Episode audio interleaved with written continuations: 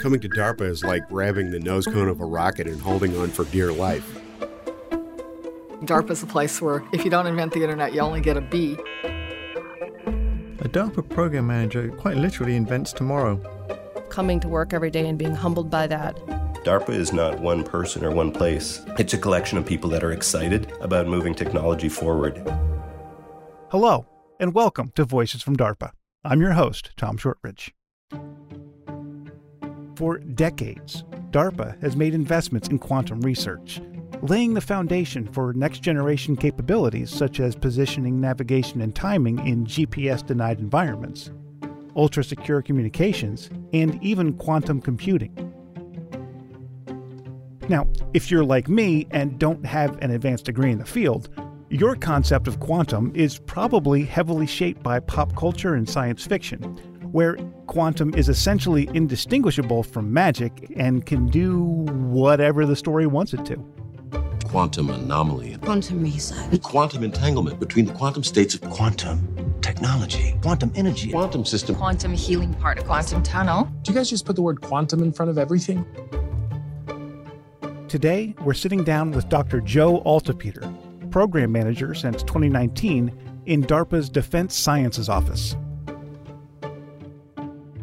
Joe is deeply interested in quantum and quantum technologies and runs several DARPA programs on the subject, which we'll get into a little bit later. But first, so we're all operating from the same baseline. What exactly is quantum? This is a huge question. It's like, what's quantum? How do you have a definition that unifies all the quantum communications and the quantum sensing and the quantum entanglement and quantum teleportation? How does this all fit together?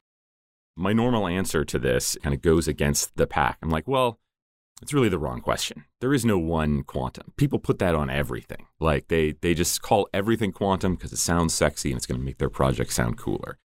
But at a basic level, quantum mechanics, like quantum physics, like what you get if you take a quantum course in your undergrad, it is the physics of what happens when the universe gets really small. It's the physics of how light works. And really, it's the physics of everything. It's our most basic level of understanding of how chemistry works, of how biology works. Really, almost any subject of science we have, if you dig down enough, you get to quantum. Okay, that doesn't sound too ridiculously complex. What about, there's another term that comes up a lot when people are talking about quantum, entanglement. Entanglement is the heart of quantum mechanics. If you put something in a quantum superposition, that object can really exist in multiple states at the same time. It can be strangely, weirdly correlated with other particles on the other side of the universe, such that if something happens to one, you learn information about the other one faster than the speed of light. All of that is true. It is exactly as weird as it sounds. And it's actually not a lot more complicated than that. It's just at that point, people are like, that's crazy, I'm out. I'm just gonna replace quantum with magic in my brain, and that's that. As soon as people hear quantum mechanics, they turn their brain off. I'll admit I'm guilty of that. It's just linear algebra. Like really, it's just adding and multiplying numbers. It is not hard. It's surprising. It's not hard. And most people get surprised, and then they decide that they just misunderstood it. And so they're going to need a professional to work on this. But that has led to a ton of hype in this field. Even more so recently as like venture capital gets involved and now there's billions of dollars flying around and everybody wants a piece of that.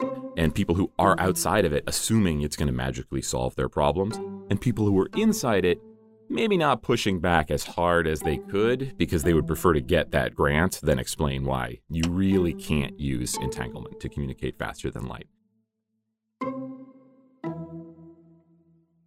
So where do you see DARPA's role in this space? What I've always loved about DARPA is interested in the truth. And they are willing to celebrate a negative result just as much, if not more, as a positive result.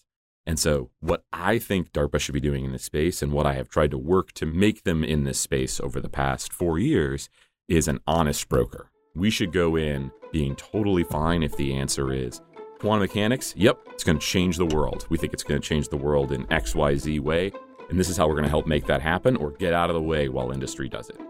Or we're going to say, nope, really is hype. Quantum mechanics, super interesting, totally useless. And so From my perspective, the most powerful thing DARPA can do in this space is figure out where we are on the spectrum between totally useless and completely transformative. We have narrowed it down. It's somewhere in that zone, but it's going to take some work to get it narrowed a little more. I feel like you're underplaying it a little bit. That seems like a lot of work. I have always had a weakness for impossible problems. I get sucked in. Somebody told me in my first year of grad school, like, oh, you can't use entanglement to communicate faster than light. And I'm like, maybe you can't use entanglement to communicate faster than light. And like 3 weeks of my life devoted to that problem. Spoiler alert, you cannot use entanglement to communicate faster than light. But it was super fun 3 weeks trying to do that. So when I was an undergrad, I wanted to do everything. I came in with a list of like 15 possible majors from like European history to computer science. And after my first couple of years, I had my first quantum mechanics class in my sophomore year. And I got a B, which was like, I was outraged. I was like, well, how is this possible?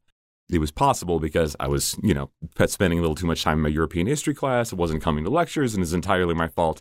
And so my solution was, I am going to skip the next quantum mechanics course and I'm going to go straight to graduate quantum mechanics because I just got mad at the problem. And I'm like, I'm going to completely destroy this quantum mechanics. And I got to be in that for obvious reasons because I skipped a class.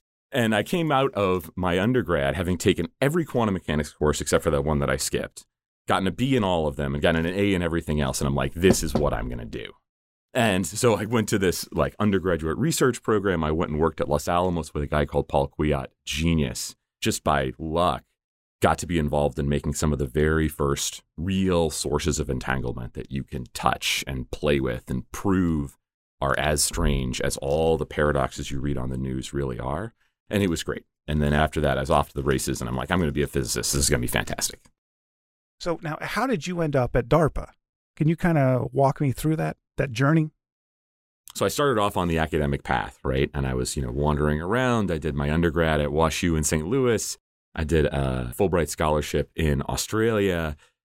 I eventually followed my advisor from my undergrad research who got me online with that Fulbright path to Illinois at Urbana-Champaign. And I went to a postdoc at Northwestern. And then they hired me as an assistant research professor.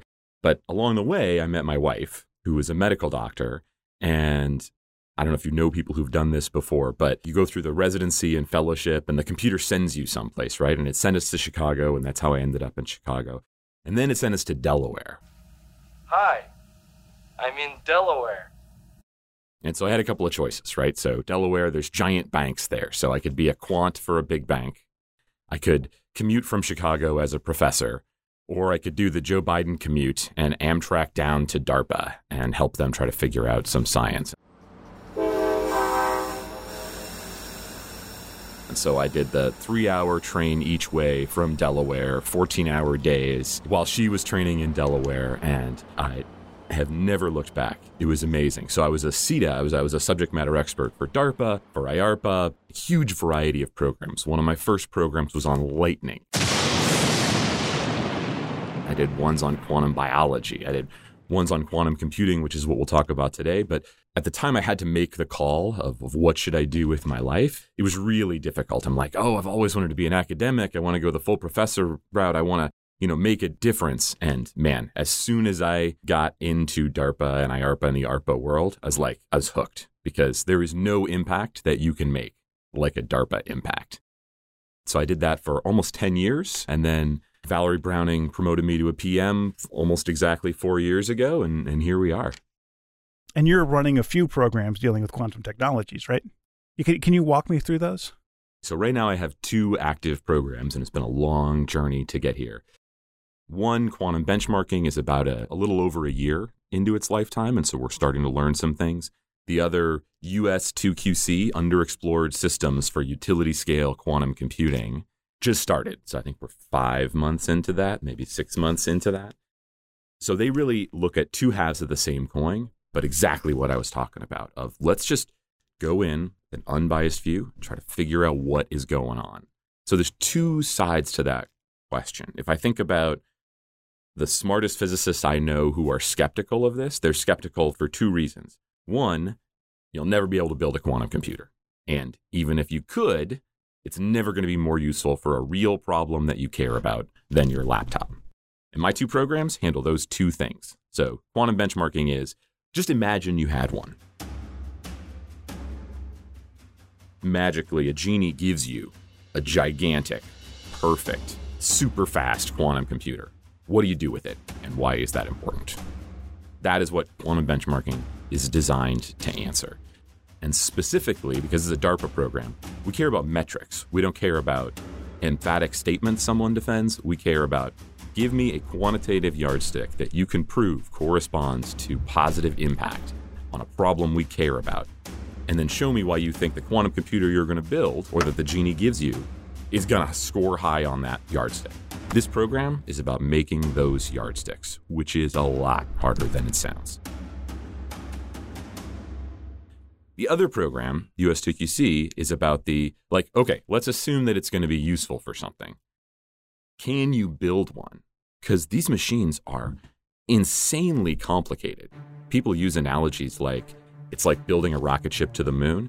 It's not that far off in the level of technical difficulty to get to the really big, really accurate versions of these machines that people are talking about. Maybe it'll revolutionize the pharmaceutical industry or other problems like that. And so it's saying, well, DARPA's not going to build one of these because, like I said, there's billions of dollars in this space. And DARPA's opening position is skepticism. Like, we walk into the room saying, we're pretty sure whatever you're doing is not going to work. But we want to listen. Like, I will bring a small army of scientists and we will listen to your argument and we will double check and we will do our own analysis. And if we're convinced, we will tell the rest of government that and we will become a strong advocate for whatever we found. Let the chips fall where they may. That's what US2QC is all about. It's the software and the hardware sides of the problem. So when you're talking about quantum computers, quantum computing, how is that different from what we're using today, our laptops, our cell phones? Classical computing, I think everybody who's listening to a DARPA podcast is going to be comfortable with classical computing being based on bits. Every bit is a 0 or a 1. That's the basic unit, a yes or a no. Here's a suggestion, computer. I assume you read binary, so why don't you 011, 1111, 011011? A quantum computer also uses quantum bits, but instead of just a yes or a no, they can take on one of an infinite number of different flavors of maybe. This is the part that gets, you got that look in your eye, like, oh, quantum is magic. Yes, it's going to sound like I'm trying to simplify a much more complicated topic that I should have a lot of Greek letters to explain. But it really is as simple as the bit can exist in multiple states at the same time and in different ways. I can have different balance of 0 and 1 and a different kind of character to how they're mixed together. And you can extend that to the rest of the computer. Really, if I have 1,000 bits, the computer can simultaneously exist in any number of combinations between those states. To be clear, when I say a quantum bit, everybody in the news is going to call these qubits, which is a super cute and clever name. Qubit equals quantum bit. They're exactly the same.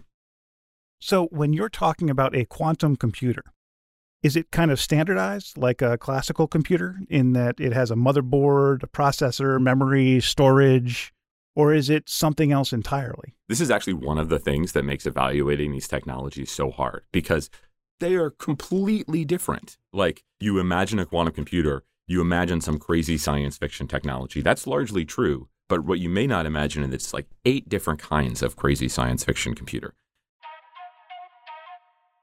Some proposed quantum computers calculate using individual ions, like a single atom that has an electric charge trapped in some electric field, dancing next to 1,000 other ions and all talking to each other. That's what we call an ion trap quantum computer. There's some others where you trap neutral atoms that don't have a charge in some network of lasers, and they all kind of hang in space suspended on a network of light. There's others that use superconducting resonators, tiny little loops of wires cooled down to 10,000th of a degree Kelvin above absolute zero, like close to the coldest things we can make on Earth, to run your computer, and then these kind of superconducting resonators talk to each other through magnetic fields. Some people want to build these out of photons and make circuits of light on a computer that looks a lot like the motherboard that you're imagining, except it's light instead of electrons running through. And there's like 8 other different kinds, which means that when we think about trying to figure out if these work, we need experts in completely different technologies, which talk totally different languages.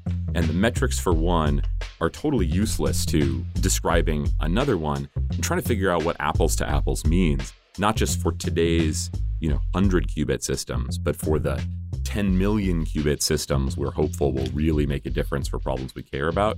Whew, that's a DARPA hard problem. Have you seen anything surprising this far along in the program? Oh, yeah. Huge surprises.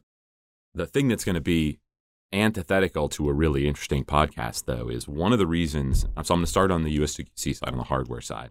One of the things that's going to be antithetical to an interesting podcast, and one of the reasons that DARPA needs to be in this space, is at this point, these systems are big money. People doing this are protecting this as super proprietary Fort Knox kind of information. And this is one of the reasons it's really hard for the normal academic environment to evaluate how well these systems work, because you don't want to publish your secret sauce if you really think it's going to be worth tens of billions of dollars in 10 years. And so you need an honest broker where we can say, look, federal law says I cannot tell anyone anything you tell me about your proprietary technology. I will go to jail. That is a strong statement that you can't get from just getting any old quantum mechanics evaluator off the street. That's part of the reason that DARPA has a unique position in the space, but it also is one of the reasons I need to say things like, it's super interesting and super exciting what we're seeing for reasons I totally cannot tell you. I will be able to tell you if and when we're able to promote anybody into the next phase, which those announcements could happen as soon as in the fall. But the reasons why I'm excited about these technologies, I can talk about at a very low level. One of the performers we're working with is a company called Cyquana. They want to build their computer out of light. It is super exciting to build computers out of light because light is mostly immune to electromagnetic waves. Like, it's that kind of the noise from cell phones and everything else that jumbles everything. Photons aren't jumbled by that in the same way, but they also don't really talk to anything in the same way, so they're hard to control. And so one of the questions we want to ask is, can you really build a scalable computer out of things that are so isolated they don't even talk to each other? What's your plan there? One of the other companies we're working with is a neutral atom-based company called Atom Computing.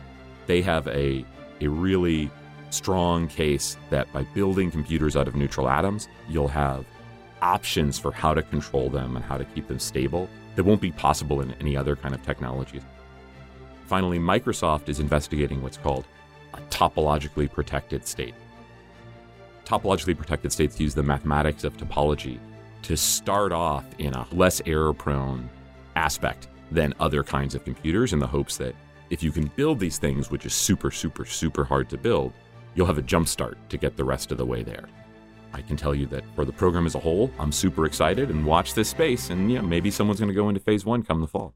And in those examples you just gave, you're talking US2QC, right? What about quantum benchmarking? Quantum benchmarking, I think I can talk a lot more about what we're investigating. We designed this program to go broad at the beginning, because people really do recommend quantum computers to be the solution to everything and the kitchen sink. Like, every kind of problem that could plausibly have a computational bottleneck and a bunch that don't, people are pitching quantum computers to solve. So we said, let's go broad and have our performers talk to lots of subject matter experts in tons and tons of fields. Let's look at over 200 individual specific problems where there is a computational bottleneck. Let's try to define that clearly. Let's try to figure out what you would really need to make a difference. Let's think about, is there an argument for quantum computers being in this space? And then let's narrow that down. And we're on track by the end of this summer, 18 months into the program, to select the half dozen or so problems that we then want to use the next phase, the last phase of the program, to go deep. So I can say that has worked really well.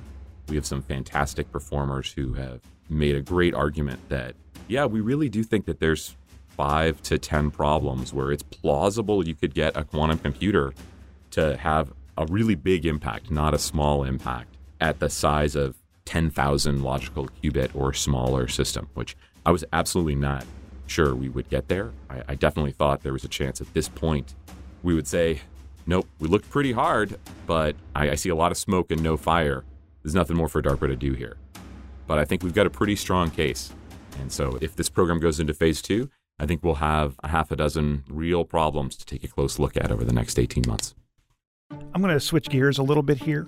I'm always fascinated by how sci-fi might influence or inspire the work that DARPA engages in. What's your relationship with sci-fi like?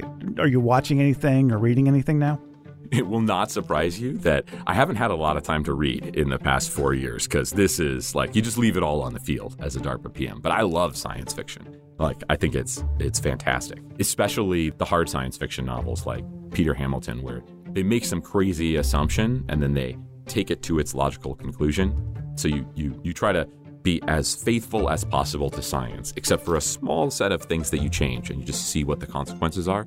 Actually, that is a lot like what we do at DARPA, is figure out if we break one assumption, what are the consequences, and then how do we pull that off in real life.